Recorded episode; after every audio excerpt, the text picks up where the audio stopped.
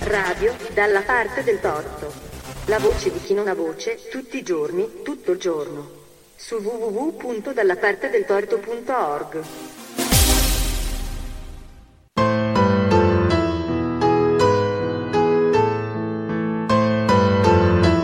Orienti d'Europa. Un programma di Andrea Griffante.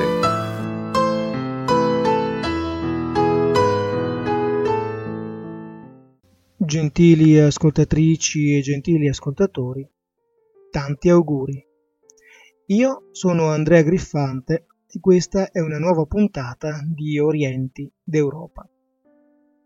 Ebbene, nonostante la pandemia, nonostante tutte le disgrazie arrivate quest'anno e provando a non pensare alle sventure che ci si preparano per l'anno venturo, nonostante tutto, dicevo, anche quest'anno è arrivato Natale. Si è trattato del vero di un Natale diverso, limitato negli spostamenti, passato lontano da frammenti di famiglia e parentado rimasti bloccati vicino o in qualche lontana landa di un mondo improvvisamente ridilatosi. Un Natale di lagne, lamenti, sospiri e spasimi, spesso insopportabili, proprio come le voci di chi li pronuncia e questo non tanto per il basso grado di moralità di Piagnistei d'Austeria, ma per la mancanza di una visuale, diremo, non egocentrica, che renda ragione di come essere privati del Natale sia stato e continui ad essere ben altra cosa. In questa puntata, cari ascoltatori, vi porterò a fare una breve passeggiata tra le voci di chi Natale, per davvero, è stato costretto a non festeggiarlo non per un anno, ma per decenni, e di chi, per poterlo celebrare, ha dovuto mimetizzarlo in un modo o in un altro, o di chi ancora il Natale lo ha vissuto come la liberazione da un incubo. Vi porterò, cari ascoltatori, in un'epoca poco lontana, gli anni Ottanta, che però stride fortemente con i ricordi che dei Natali degli anni Ottanta abbiamo noi cresciuti e vissuti nella penisola.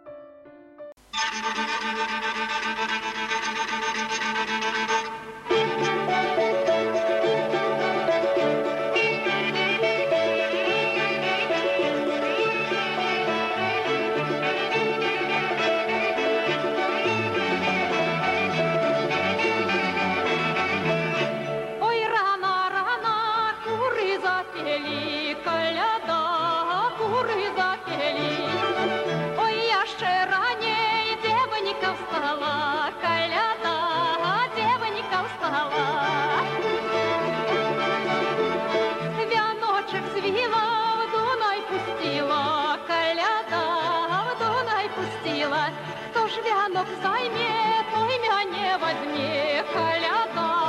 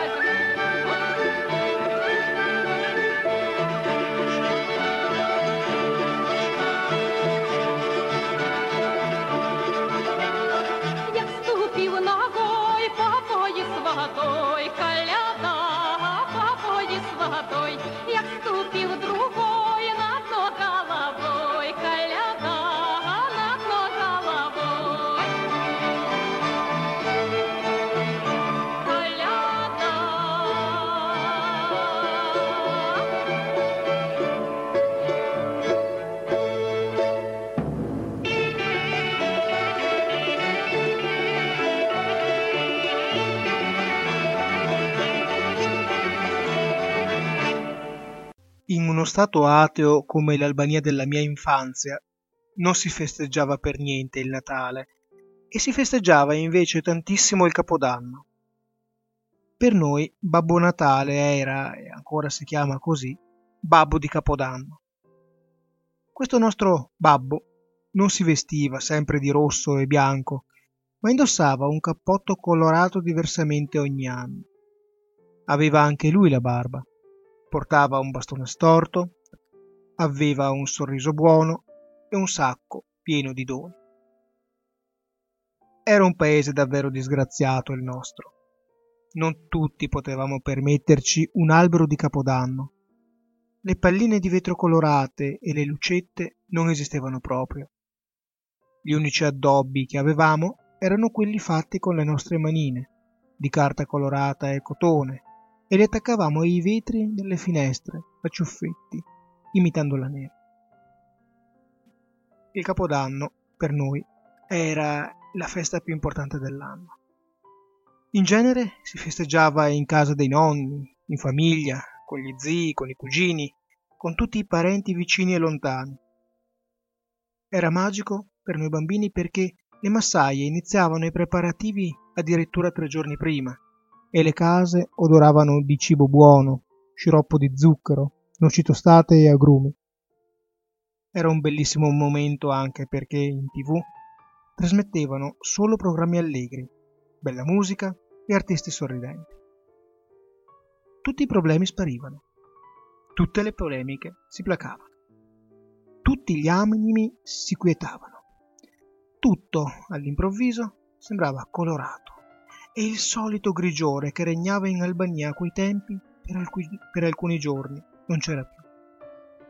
Spariva il grigio cattività, il grigio tristezza, il grigio paura, il grigio diffidenza, il grigio ignoranza, il grigio comunista, il grigio fame.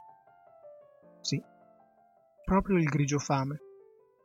Perché Solo a Capodanno, quindi solo per pochi giorni all'anno, vedevi le tavole piene di cibo.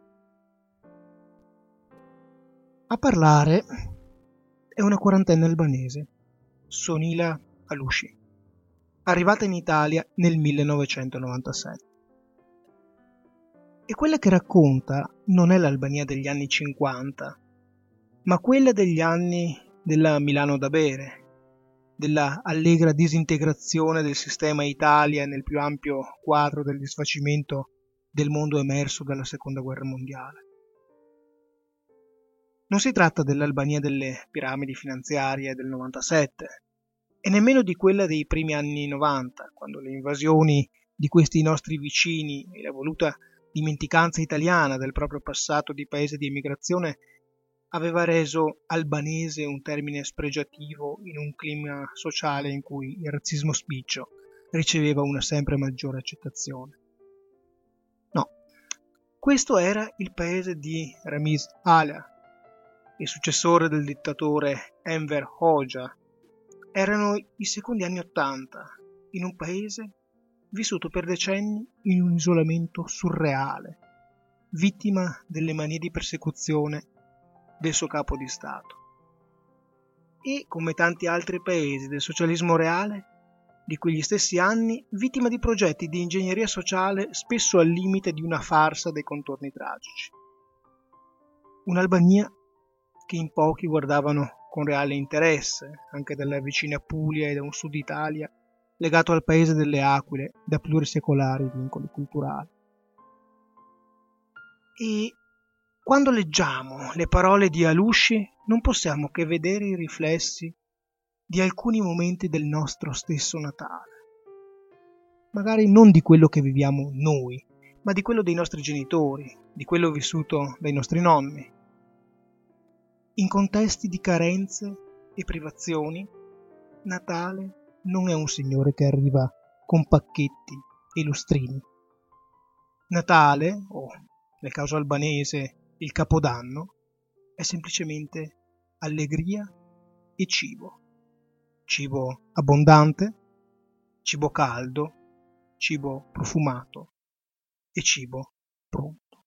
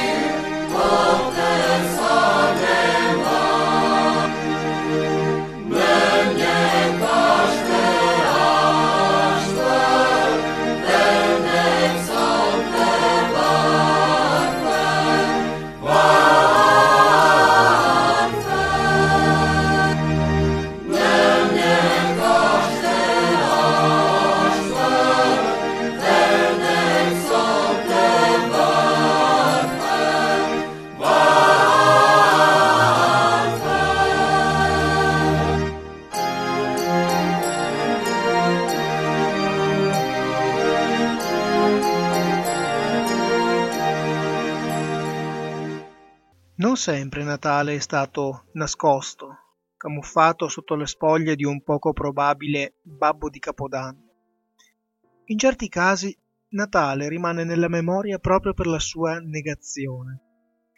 È questo quello che racconta Anne Tarto, un oppositore politico estone divenuto, dopo il crollo dell'URSS, un membro del Parlamento del suo paese.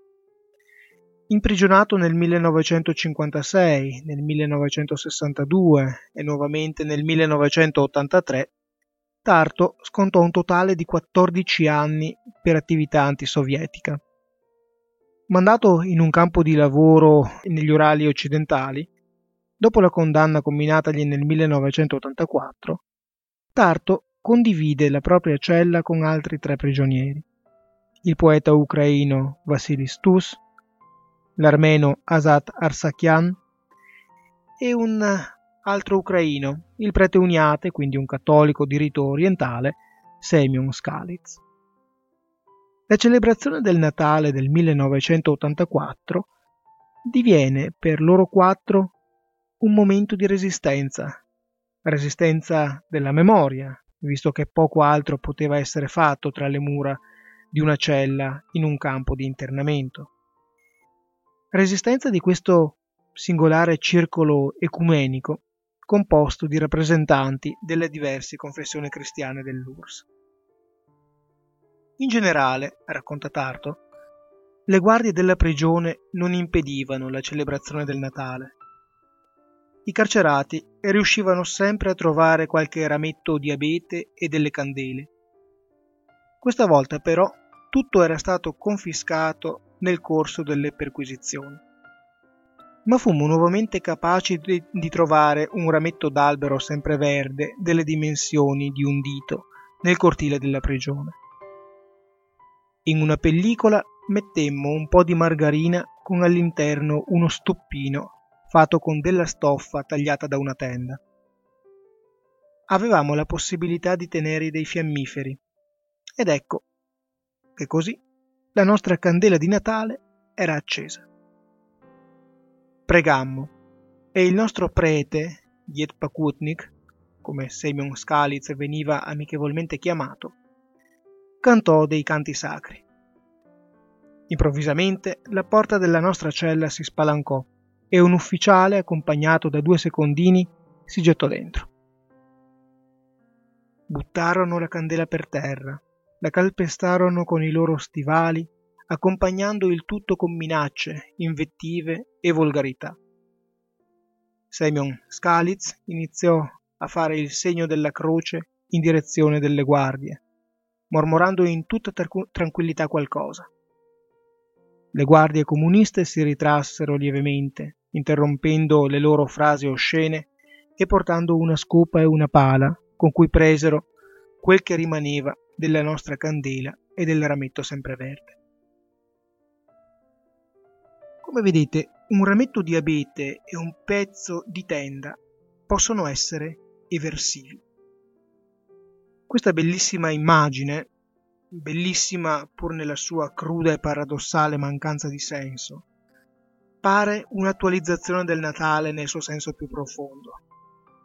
Il Dio dei cristiani è il Dio eversivo per eccellenza. Figlio di migranti, nato lontano da casa e lontano da Gerusalemme, visitato per primo da pagani, i re magi, e da delinquenti comuni, i pastori, questo Dio è un Dio povero che fa paura. E fa paura come fanno paura duemila anni dopo un rametto di abete e un pezzo di tenda usato come stoppino. Rimanendo nei paraggi del socialismo realizzato, vi fu anche chi il Natale lo dovette reinventare in condizioni tuttavia meno estreme di quelle che vi abbiamo narrato poco fa. Immaginare la valenza del Natale per un paese agricolo come la Polonia è cosa abbastanza agevole. Basta pensare al Natale nel nostro Sud Italia. Cibo, molto cibo, famiglia allargata, canti, e certamente la Chiesa. La tradizione cattolica e il ruolo pubblico della Chiesa furono tanto forti anche durante i decenni della Polonia popolare che la propaganda ateistica poco poté nei confronti di una tradizione radicata come il Natale. Si cercò di scalfirla, sostituendo ad esempio la figura di Jat Mruz, il Died Maros della tradizione russa, quella di San Nicola, il santo che porta i regali ai bambini in occasione del Natale. Ma i risultati furono, direi, insignificanti. La celebrazione del Natale, però, si dovette scontrare con ben altre difficoltà.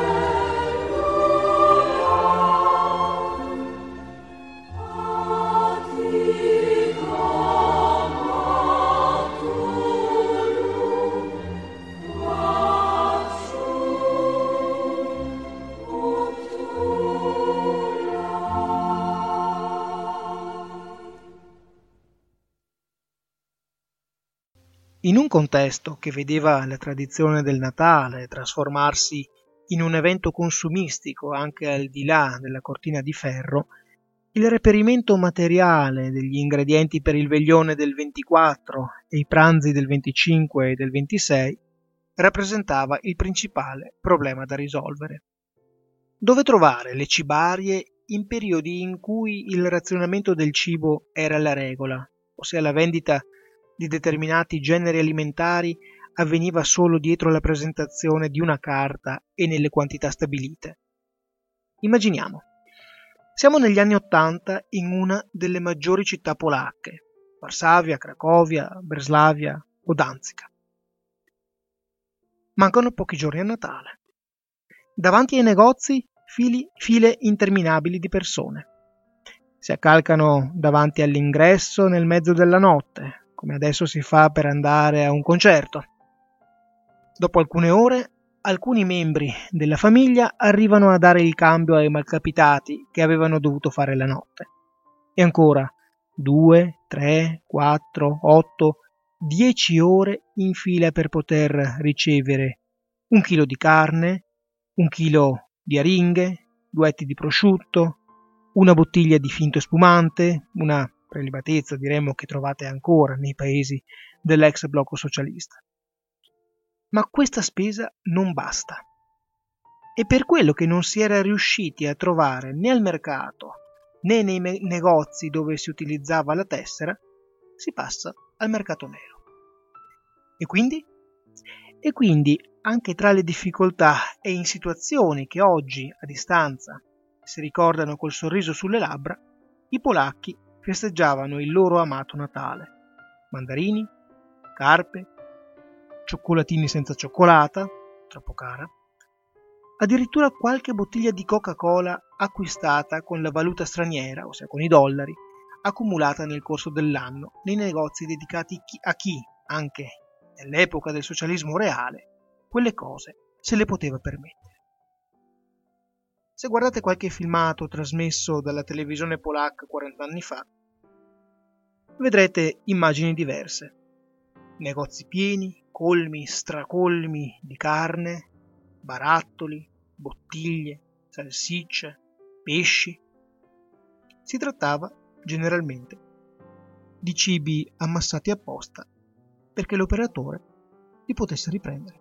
Dragi tovarăși și prieteni, cetățeni ai capitalii României socialiste, doresc în primul rând să vă adresez dumneavoastră, participanților la această mare adunare populară, tuturor locuitorilor municipiului București, un salut călduros, revoluționar, împreună cu cele mai bune urări de succes în toate domeniile de activitate.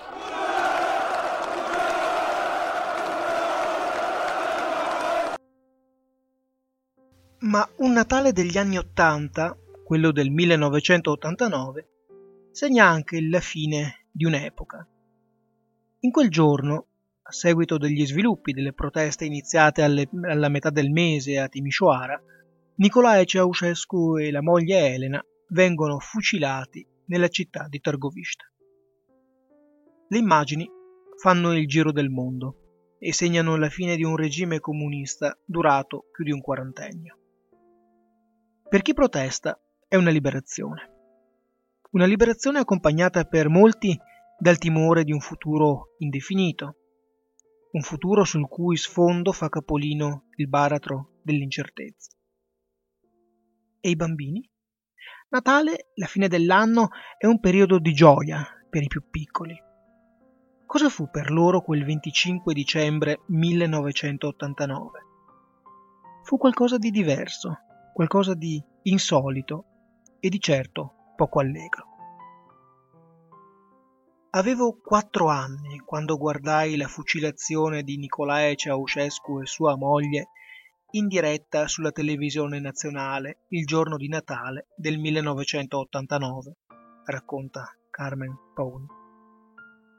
Ma le immagini dei corpi senza vita della coppia sono state poi trasmesse dalla TV nazionale anche in seguito, in occasione delle commemorazioni della caduta del comunismo. Nei primi giorni della democrazia nessuno pensava che quelle immagini potessero fare impressione, specialmente ai bambini. Ma io ricordo di essermi sentita triste che quei due vecchietti avessero avuto un destino tanto tragico. Non capivo cosa avessero fatto. E poi il cappello di Ceausescu mi ricordava mio nonno, che ne possedeva uno simile. Una tale importante, quello che segue le proteste della cosiddetta rivoluzione rumena.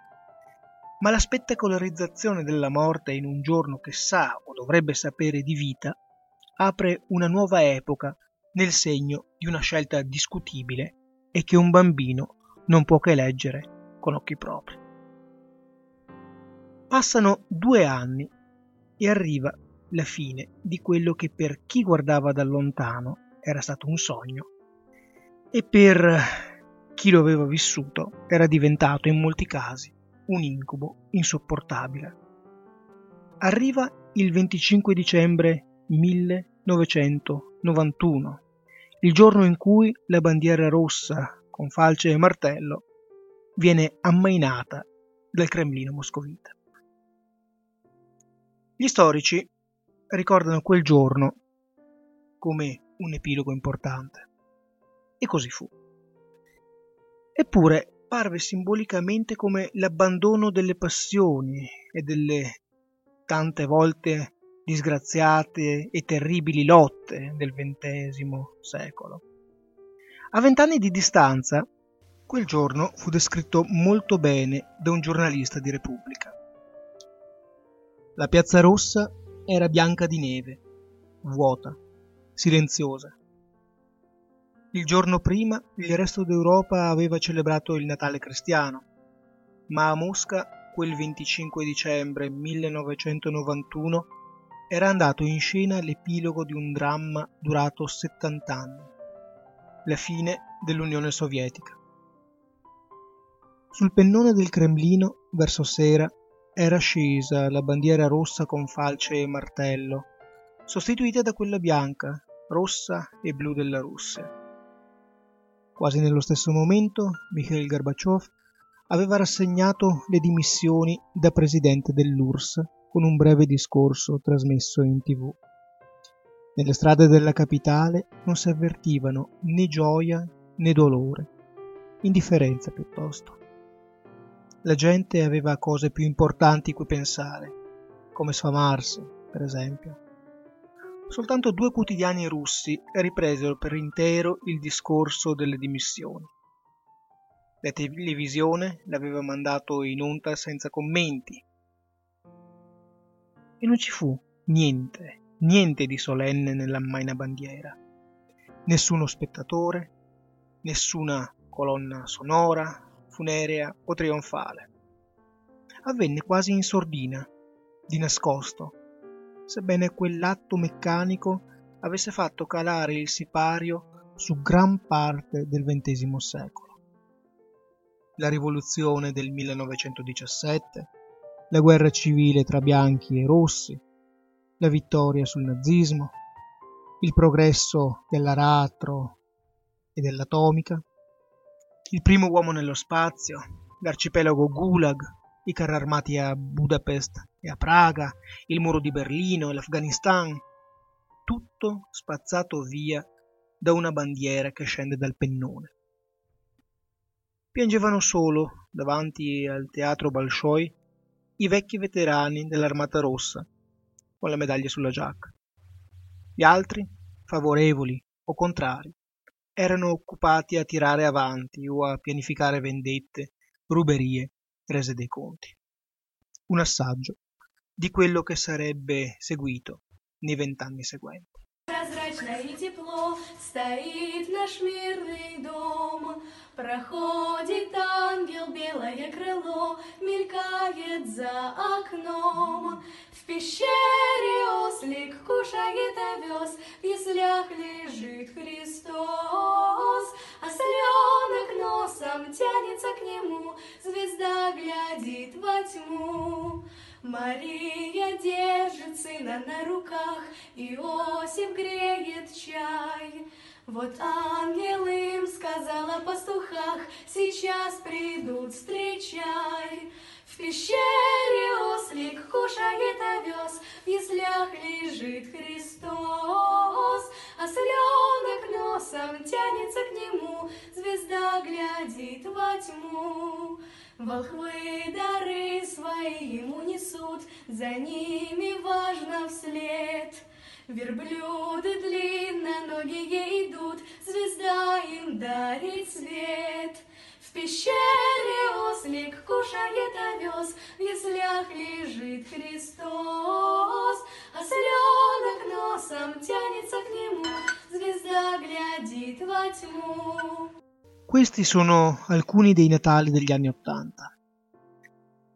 Sono passati 30 anni, 40 anni, con tutte le loro difficoltà, piccole e grandi gioie. E nonostante tutto quello che in quest'anno è avvenuto, cari amici, cerchiamo di essere felici e di ricordarci di come i nostri Natali siano comunque stati differenti per molti anni da quelli vissuti da molti stranieri che nel corso degli ultimi decenni sono diventati nostri vicini di casa. La fine dell'anno è spesso anche l'occasione per ringraziare. E quindi grazie a tutti voi, cari ascoltatori, per essere diventati in questi mesi amici di Oriente d'Europa. E grazie, grazie di cuore a Radio dalla parte del torto per avermi concesso questo spazio a realizzazione di un sogno coltivato per moltissimi anni. Buon Natale e buon anno nuovo cari amici e a tra due settimane.